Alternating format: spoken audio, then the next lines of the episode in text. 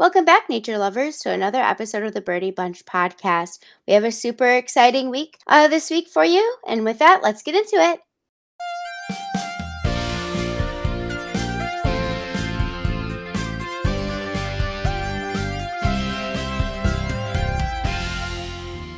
Welcome back to another episode of the Birdie Bunch podcast, where we talk everything conservation, education, and fascination.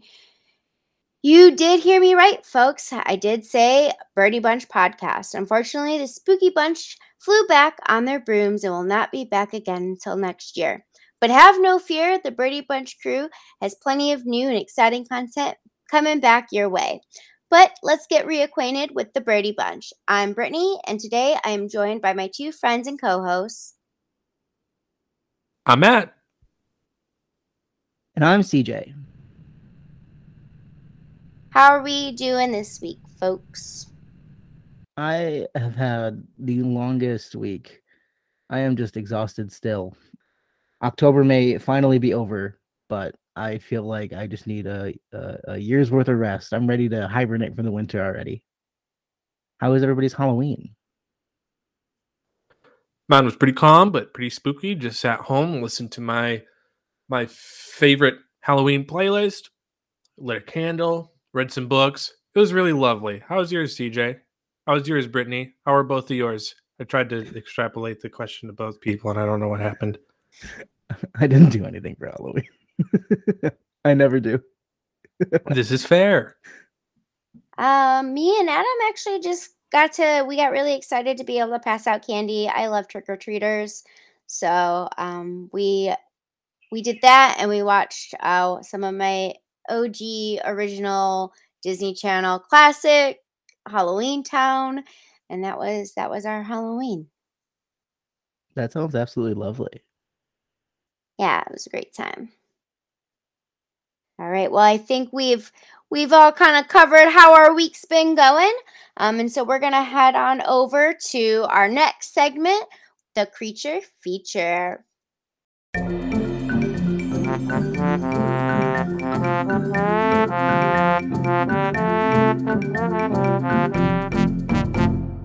So, if you've never heard of the creature being featured today, we definitely don't blame you, even though our creature feature for this week is a part of one of the most varied and interesting mammal families in the world. This week, we're talking about the Madagascar lesser hedgehog tenrec.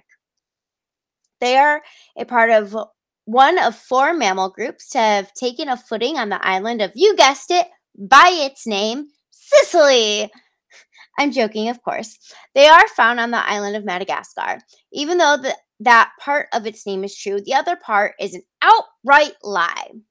While they may look incredibly similar to hedgehogs, the spiky Madagascar mammals are completely unrelated to any species of hedgehog. From a single ancestor who colonized the island of Madagascar, tenrecs have evolved into incredibly diverse species which resembles moles, shrews, hedgehogs, and even otters. Contrary to appearances, tenrecs' closest relatives are actually the golden moles and elephant shrews. Hedgehogs, on the other hand, are related to shrews, no relation to elephant shrews, and moon rats. The Madagascar lesser hedgehog tenrec even shares similar environments to its look-alike sib from another continental crib, the African hedgehog. They are both desert dwellers, using their spikes for protection and long noses and tongues to find insects. The Madagascar lesser hedgehog tenrec is a super interesting creature and a beautiful example of today's topic, convergent evolution. Before we get more into it, let's jump into some current events.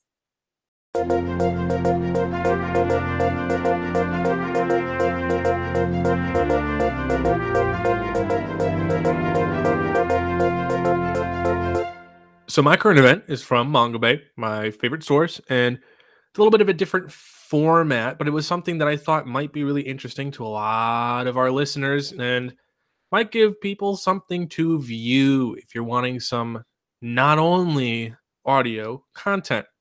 So this article published by Mongabay uh, a little while ago on October fifth, but a really good thing to come back to. It's titled Mongabay's What to Watch List for October twenty-first. And essentially what they did was they went around covering news from a bunch of different places, from India and Brazil and Mongolia, the United States, talking about oceans, about agroforestry, all these cool, cool topics. And they've combined all the things that they went out and interviewed people for and basically made YouTube videos surrounding all of them. They're really, really great YouTube videos. And you can add them all to your watch list. If you want, you can subscribe to MangaBay's YouTube channel, or you can also just go check them out on YouTube. And I'll break down a couple of the cool ones that I think are really interesting. But at the same time, I don't want to give, you know, the full entire thing. This is for you to go peruse and see if these are things that you would like to watch. So the first one discusses palm oil in Mizoram, India. Basically, the issue kind of, we've discussed palm oil before. And essentially what's happening is the state and government are encouraging the expansion of palm oil cultivation in Mizoram, India. However, there's a lot of threats that palm oil brings to ecosystems. You know, um, considering it's a very large monocropping venture, there are issues with biodiversity come around. There are issues discussing groundwater levels and soil fertility. You know, when you have these monocropped areas, they suck up nutrients like nobody's business. And in such a biodiversity rich state, this is something that they are hoping to keep an eye on. There's also discussions of the Mongolian steppe region um, creeping towards a point that might be a point of no return. They have videos that discuss the problem with fishing debris. Fishing debris comprises a massive massive, almost ten percent of all plastic that hangs out in the ocean.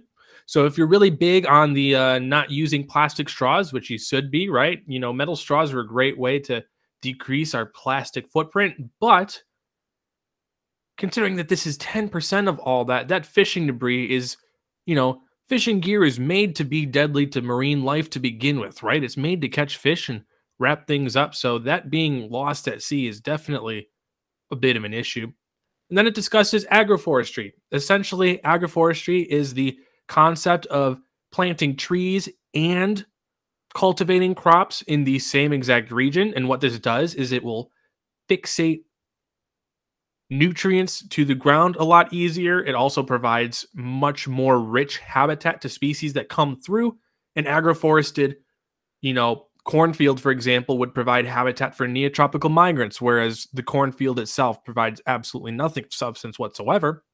It also retains water better, and since it's fixating nutrients in a much better, much more eco-friendly manner, you're not having to use nearly as many fertilizers. And so there's really, really a couple really awesome videos. I was really impressed. I've watched about half of them already.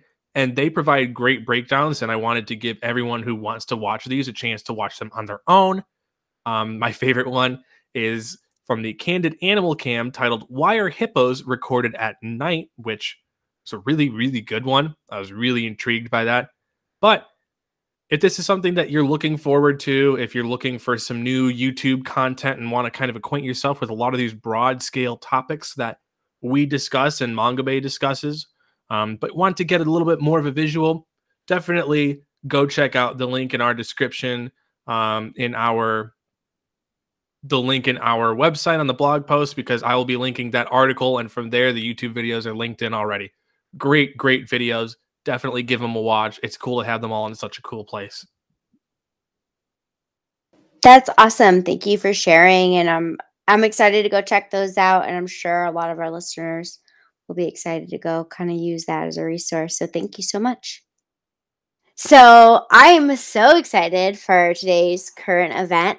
Mine comes from um, People Magazine, um, but I actually originally found this particular story circling on a lot of social media pages that I'm on. Um, specific ones are for zookeepers and things like that.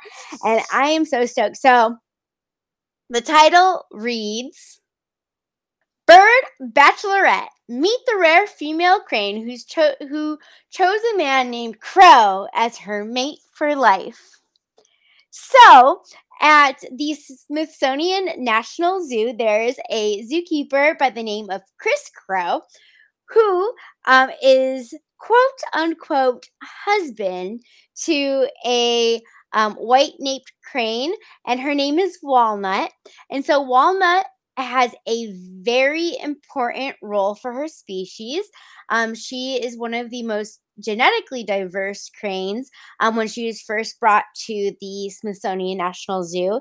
And while she was really, while she's very important genetically, she had a little bit of an attitude problem.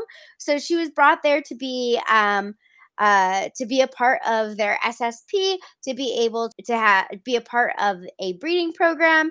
And she originally was very unsuccessful because she was killing her mates. You know, little sassy, little issue. But she ends up falling head over heels for one of her keepers, Chris Crow. And so it's wild because um, since she had started ex- exhibiting um, a mating dance towards Chris, um, which gave him actually the idea to potent- to do a mating dance back and try to gain her trust to the point where they could um, artificially inseminate her without having to do a knockdown. So, like, literally by choice, she's being inseminated with another crane's sp- specimen uh, to be able to procreate, and super low stress, and be, just because she views Chris as her partner, that's her mate.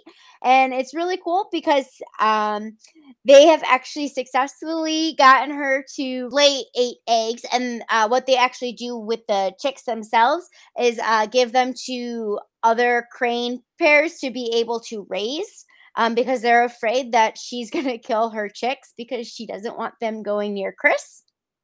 And um, Chris has said in an article by People, he uh, kind of got to describe what happened during that initial um, courtship or a ritual um with her. And so he said, when she started warming up to me, she would do some of the crane courtship rituals, which involve running around with their wings flapping, bobbing her head, jumping up and down and flapping her wings, picking up crumbs or grass or flowers and tossing them into the air and catching them.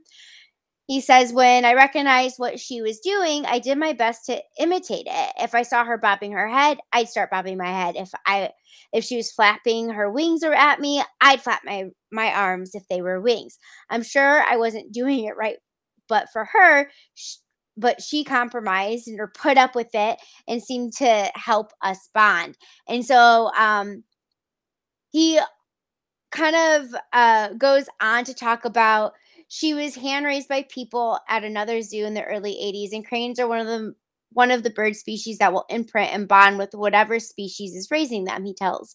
He says he tells people. So she did all of the crane behaviors, acted like a crane, called like a crane, did all of the displays and vocalizations of a crane, but she didn't really recognize herself as a crane. She, I think she stuck, she was stuck in between. Uh, she relates more to people. And I just, this, this whole story, I just personally love. Just that keeper went above and beyond the call of duty, um, because it also says that he actually would take turns with her and sitting on the eggs like they would naturally, cranes would naturally do. Um, he would help her build the nests um, grab, by grabbing twigs and things like that. And while he wouldn't sit on any eggs, what he actually did was he would just stand over them, and that seemed to like satisfy her. And so this whole story makes me happy. Just knowing from a keeper, you do, will do whatever you can to make your animal the happiness the happiness that they can be, the most well taken care of that they can possibly be. And all I have to say to Chris Crow is, not all heroes wear capes. This was fantastic and amazing, and a great representation on how much zookeepers care about their animals and their animal welfare. I could really hear your passion in that, Brittany. You and I have been talking about this current event, like off air, obviously, for a couple of days now. So I really appreciate you bringing us one of the Birdie Bunch. Um, That kind of reminds me of my current event last week with the Cassowaries, or I guess Australian C J's current event last week with the Cassowaries. um, about, you know, how birds can imprint on humans and that can really impact their upbringing. So super fascinating. My current event this week um, comes from pretty much just like a local news source. Um, it's W L W T five. It's an offshoot of N B C, uh, a local news source in Kentucky. And it's titled Bat-Friendly Bridge in Kentucky Designed to Protect Endangered Species. So there is a bridge in Frankfort, Kentucky that is designed specifically for an animal habitat and is the first of its kind in the Commonwealth of Kentucky. In fall twenty eighteen, the Bridging Kentucky team came out to assess a box beam bridge for potential impact of a threatened endangered species. The team found heavy staining underneath the bridge, which was a sign that bats were using the bridge. According to the Kentucky Transportation Cabinet, in addition to caves, bats also roost under bridges because bridges can provide protection from wind and rain. The gray bat is an endangered species. Officials say bats in the United States are threatened due to habitat loss. State wildlife officials are working to preserve bats' habitats and feel that the bridge is a unique opportunity to help protect the bats. Project leaders worked with engineers, wildlife locals, and ecologists to design a bat-friendly bridge.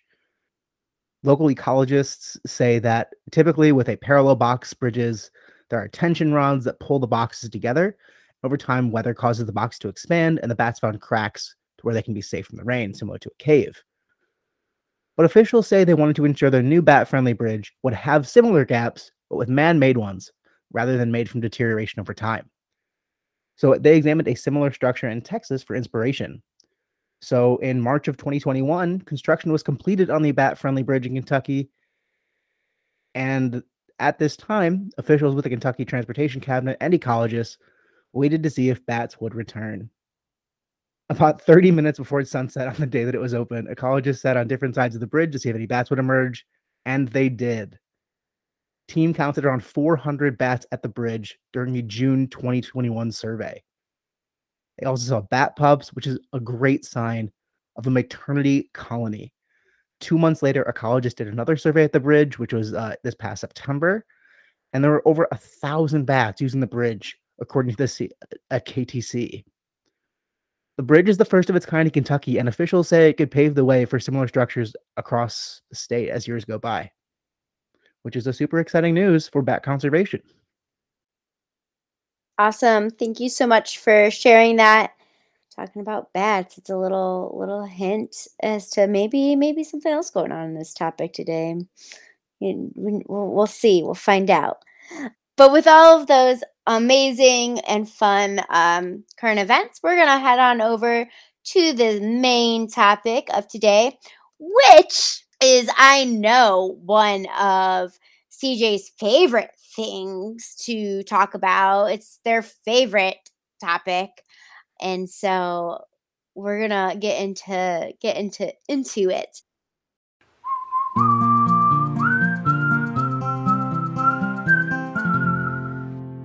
So you may be wondering, what is C J's favorite topic? Well, today, folks, we are going to be talking about convergent evolution. But what is convergent evolution? Why is it C J's favorite topic?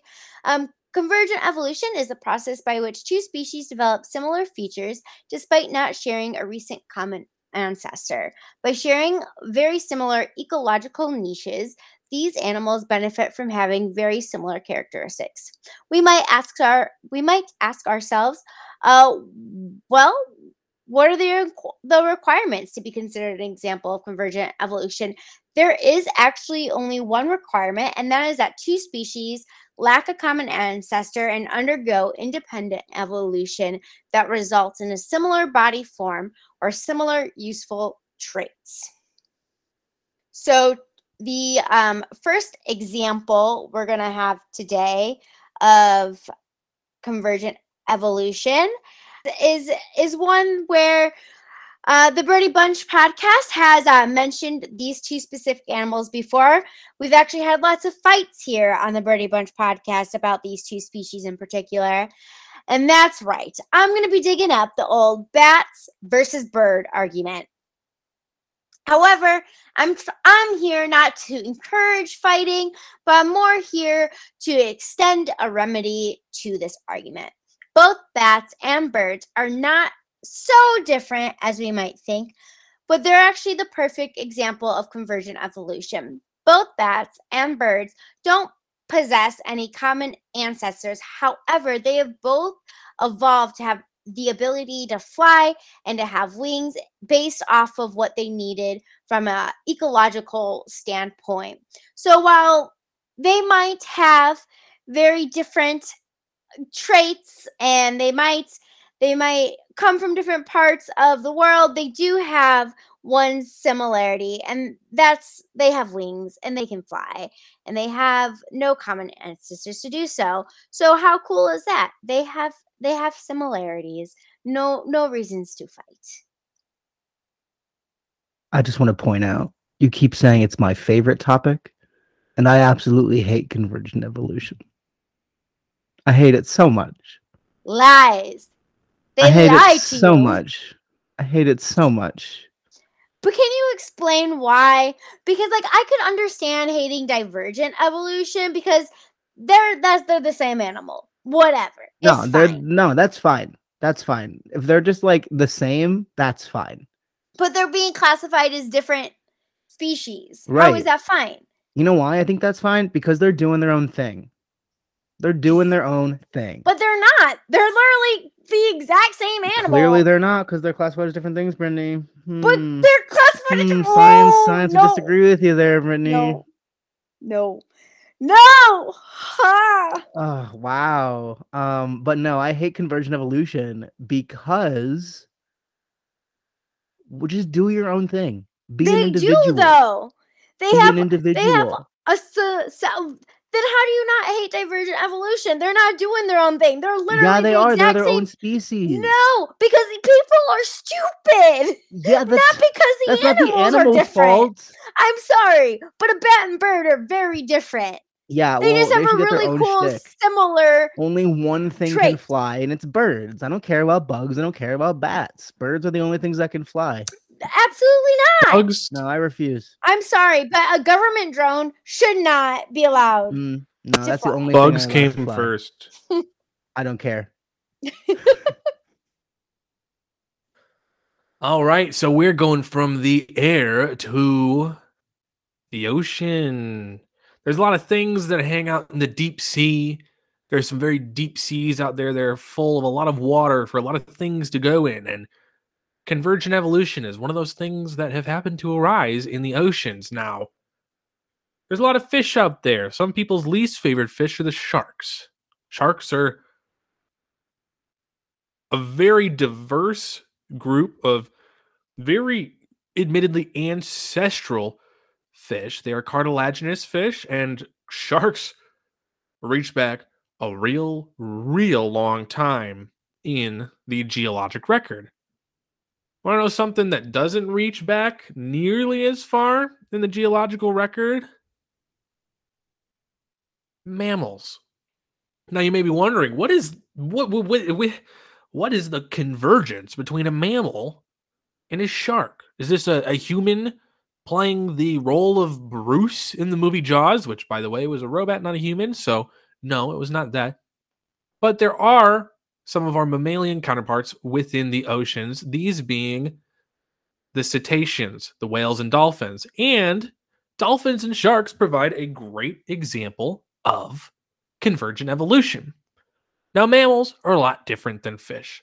Most fish lay eggs, all right? There's, there's a couple different sharks that do produce live young, but at the same time, essentially what happens is the egg hatches within the shark, and then the baby swims out. Completely different than mammalian live birth, where there is a placenta, you know, all that fun stuff, right? Mammals, live young, fish, very different. However, one thing that is not different is the body form of these two creatures, especially those predatory sharks. So those predatory sharks are very...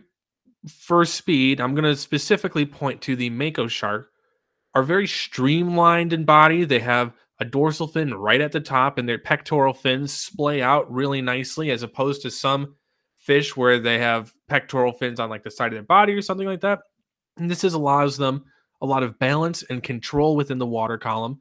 And that streamlined nature with a really powerful tail provides them a really, really good way to accelerate upon things that they are about to consume. That is the body form of the mako shark, which also happens to be exemplified with the dolphin, while being a little bit different because the flukes of a dolphin are, you know, the dolphin pushes through the water column, its tail moving up and down, the mako shark's left to right.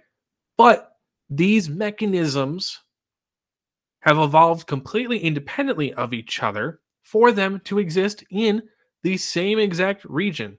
Dolphins and mako sharks and other sharks pop up right alongside each other. In fact, they are so intimately tied with each other, being carnivores within the ocean. Some dolphins also express a really similar method of camouflage to a lot of these very large predatory sharks. And it's a method known as countershading. Countershading, which can be found, I'll specifically point to the bottlenose dolphin, to the, the best example in the dolphins that I can think of, and mako sharks and great white sharks and a lot of those pelagic sharks that hang around in the open ocean employ. What they all are, and they all have in common, is this dark top of the body, gray, sometimes navy blue. Like I said, the bottlenose dolphin and the great white shark, both of these pretty rich gray tones on top, with a bright white or lighter underbelly. This is a camouflage known as countershading. And essentially what it does is, depending on where you are in relation to the creature in the water column, camouflages it. So if you're looking up towards a shark swimming over you, you're under it, you see the sun shining through. There's light shining through. And that cream, that white underbelly, disguises it. It blends in with that light shining through the top of the water column. If you're above it, you see the darkness going down, and that darker tone blends it in equally so. Being that they're both camouflaged, not camouflage predators, but, you know, they rely on stealth for the most part. They don't want to be seen from way, way, way away. Sharks and dolphins employ the same method of camouflage, arisen completely differently, as well as same body types, is um, to exist in an aquatic landscape. Because of that, they're one of my favorite examples of convergent evolution. You want to know why I think convergent evolution is stupid, even more so? It's because not only are sharks and dolphins examples of convergent evolution, but there are even more things that convergently evolved to basically do the exact same thing with, uh, you know, filling that same, one, ecological role, and two, the exact same body shape as sharks and dolphins. Both birds and reptiles, as well as fish and mammals, fill that exact same body shape in terms of searching the ocean for food. As far as birds go, most of us have heard of penguins before. Penguins have the exact same thing, where they have that, that uh, pointed um, front of their face, thicker body, and flat wings to act as flippers that help them move through the water in the same way that dolphins and sharks do, maybe without that dorsal fin or tail. But a species that pretty much does it the exact same way is a species of reptile. Granted, an extinct species of reptile, but a species of reptile nonetheless. I'm talking about the ichthyosaurus, or ichthyosaur. And basically, it is literally, I don't know, it looks like a dolphin combined with a shark that is actually a giant lizard.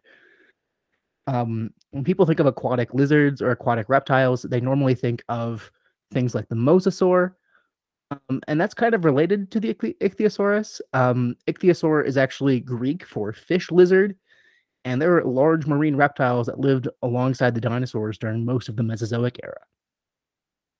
They are a classic case of convergent evolution. From their body shapes to their fish-snatching lifestyles, they have pioneered a way of life in the seas that would much later be replicated by dolphins. And now, in an in-depth study of ichthyosaur fossils, new points of similarity have been added between the marine reptiles of the past and cetaceans of our modern seas, including a fatty insulating layer of tissue called blubber That's right. Reptiles with blubber. It is unbelievable. So published in uh, Nature, which is a nature magazine, basically. There's a new study by the North Carolina State uh, University with uh, biologist Mary Schwitzer and colleagues focusing on a special fossil known to experts as M H four thirty-two. It is an exceptional specimen of ichthyosaur, and it's from roughly one point seven eight million years ago. When they did an in-depth examination of this fossil, what they found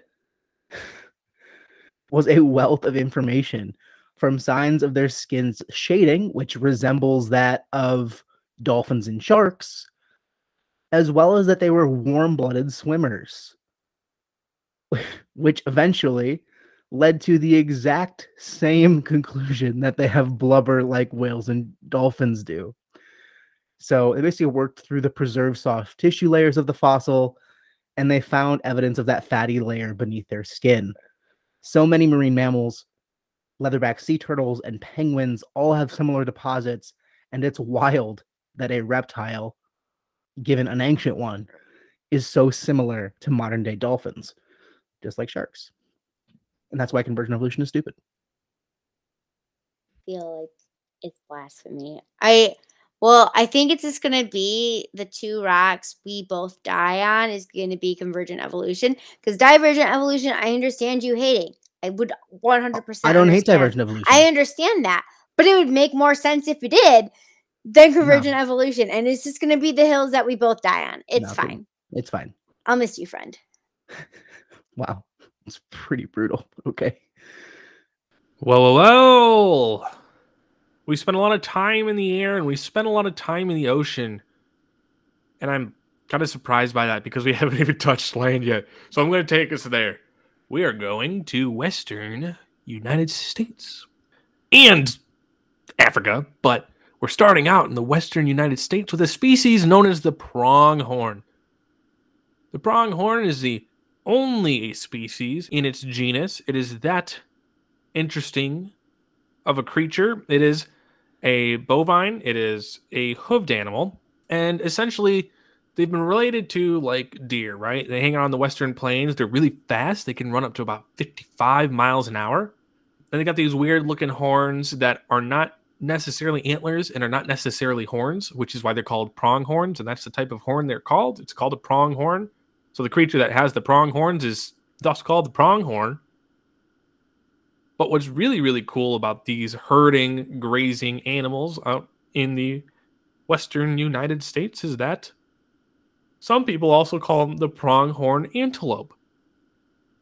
And that is exactly their convergence, the antelopes in the old world. Now, pronghorns are very similar in body shape as well as speed to the antelopes like the gazelle that we see on the African savanna. Even though they have completely, completely different life histories. In fact, studies show that the pronghorn's closest living relative is actually the giraffe. And so the reason that we see this really similar speed and body shape coming from these two different, different groups is because of the presence of really really fast predators that has created something known as the evolutionary arms race. The quintessential, the quintessential example of the evolutionary arms race is the cheetah and the gazelle. The cheetah, as you probably are aware, is the fastest land animal on the, well, planet. And the gazelle constantly is pushing it to its limits. Gazelles oftentimes will outrun cheetahs, so cheetahs evolve to outrun gazelles for prey purposes, and it just keeps compounding, creating two species that are so intimately locked that their evolution is almost exclusively driven by each other. And this is actually a phenomenon that was replicated in the United States during the kind of Ice Age era, the era of the charismatic megafaunal mammals before humans came in and kind of knocked all them out. There used to be a species known as the American cheetah, which was not the same or even really super closely related to the cheetah that you see in the Great Plains. However, it serves the same role in the United States, now North American ecosystems, that the cheetah in the savannah did. And the pronghorn served the same role in what is now North America and what is now the United States as those gazelles do in the savannah. So what you're seeing now is the pronghorn is the leftover of the United States evolutionary arm race that is the same one that we saw in Africa. However, we've lost one of the pieces. Pronghorn's a really cool species. You should look him up if you haven't heard of him. But the evolution and the knockout of one of the cogs in the machine is a really interesting one to look at when we talk about convergence. I still can't believe we're doing a whole episode about convergent evolution because it's so stupid. Um, I hate it so much. And this is the exact example that made me hate convergent evolution. This is the example that I'm going to give you right now. So I'm going to describe a species, and I want my fellow co-hosts to guess what animal I'm talking about. This snake is a constrictor. It's green with white stripes. It lives in the trees. What snake am I talking about? An emerald tree boa. Nope, sorry. Green tree python. Nope, not that one either, because it could be either one, because they're the exact same snake. No, they're not. You cannot convince me that those two are not just, they're the exact same. Well, they're see, one's a python same. And one's a boa. Yeah, that's the only difference. They're the same snake. That's why that's it's a so pretty dumb. Big difference. Convergent evolution is so stupid. They look the same. They have the exact same behaviors, the exact same diet, except one is in Australia and one is in South America. There is no difference. They're the exact same. I hate them so much. Like, genuinely some of my favorite species on the planet. They're gorgeous. They're beautiful.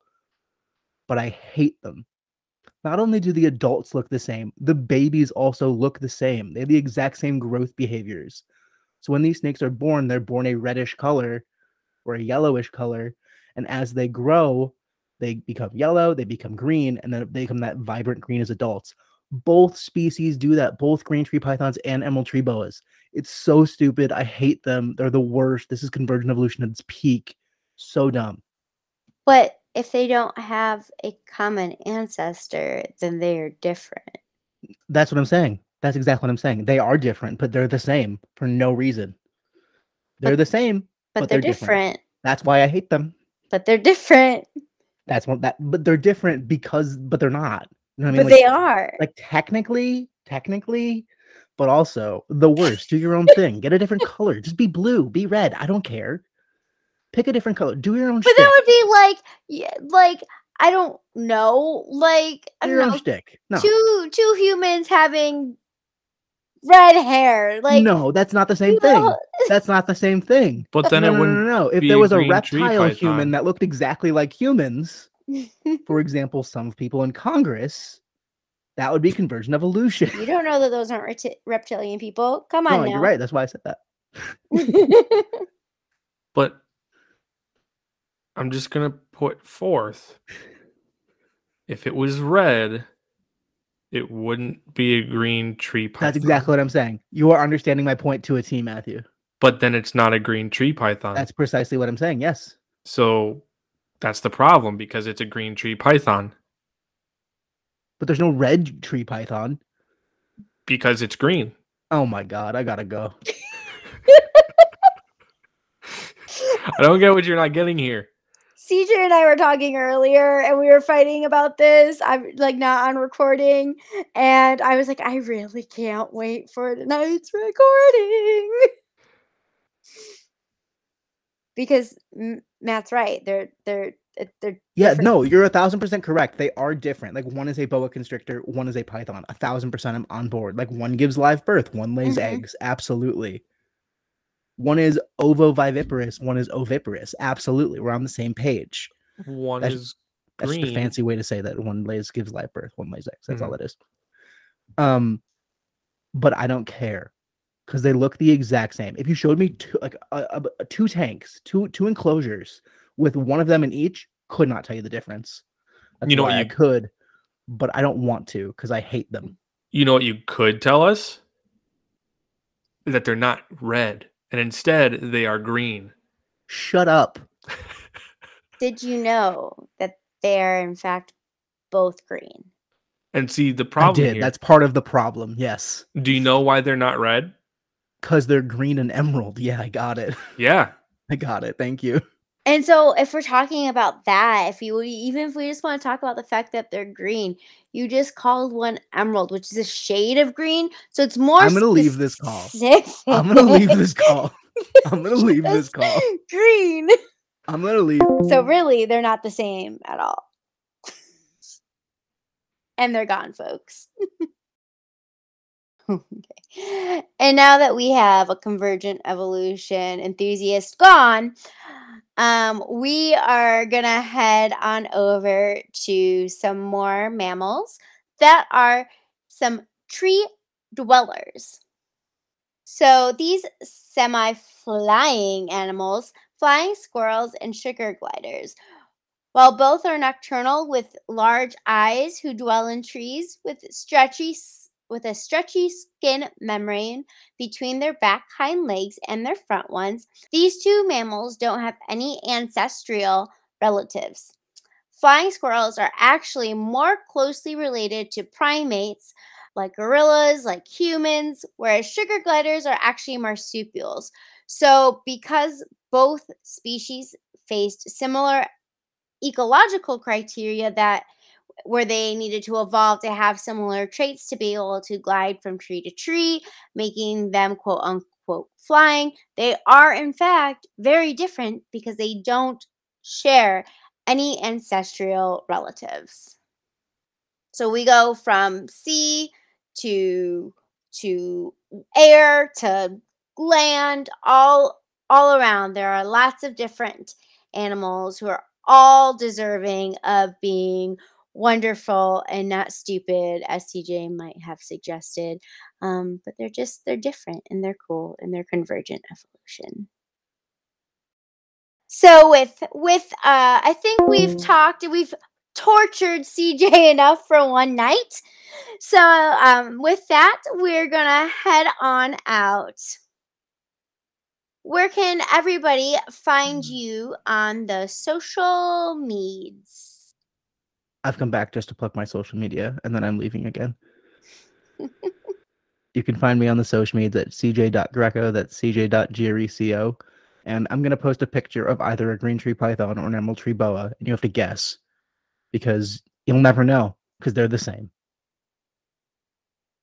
Well, you can find me on the social medias at Matt Valiga on Instagram, that is M A T T V as in Victor, A L I G A. And luckily, one thing that you will be able to know, dear listeners, is that the snake that you will be looking at on C J's Instagram will, in fact, be the color green. So take solace that. It actually might not be. Don't do it that. It might be red or yellow. Don't do that. Don't do that. It actually might be red or yellow because it's going to be a baby.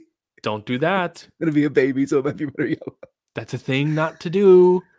Mm, well, this did it. I'm kind of here things. for the chaos, actually. I just did it, so... There's things you... First of all, you did not just do this. This episode has been recorded weeks in advance. Well, that's true. It, I mean, okay. So, spoiler alert, listeners. This is, this is on the D L, just for our favorite listeners. So, if you're hearing this right now, you are our favorite listener. We're recording this about thirty-six hours before we release it. That's just a little teaser for you. So, huh? That's a lie. I lied to you. I lied to you, our favorite listener. I think you meant thirty-six days. Yeah. No, it's closer to like twenty-five days. But regardless, Brittany, where can you be found on the social medias? You can find me on the social medias on Instagram at the Brittany underscore bunch, T H E.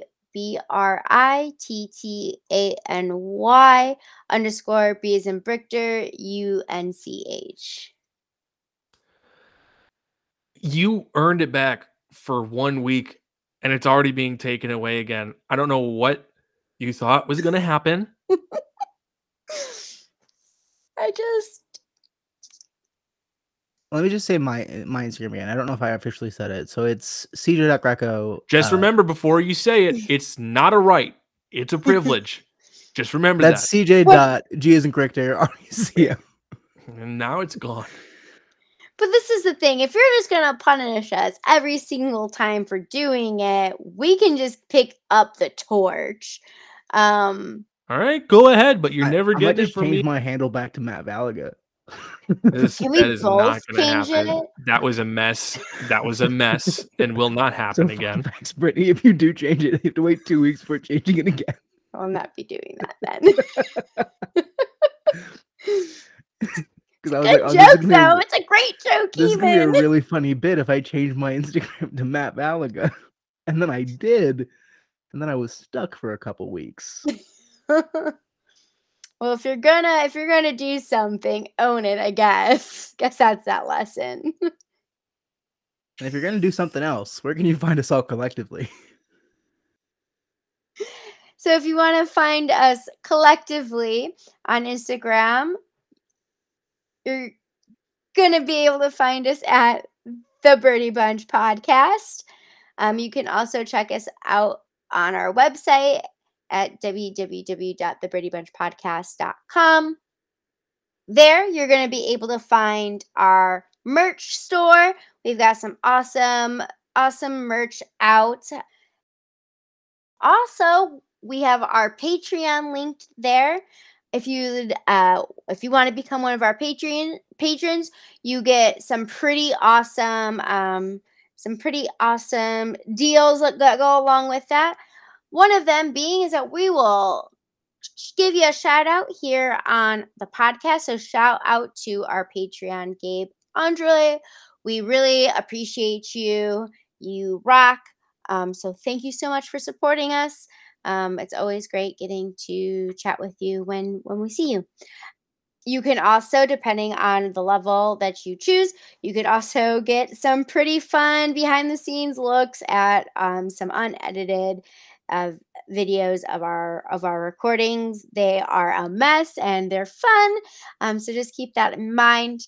But if you can't if you can't support us financially, what you can do is a couple of things. You can leave us a review on um on your listening platforms, and if you rate us five stars, we will read your review out on the podcast. We um don't have any new new um, reviews today, but we will read them out if they're five stars. Um, but if they're not five stars and you want to give us feedback as well, we always appreciate it. We want to create great content for you guys and to be able to create content, content you guys want to hear.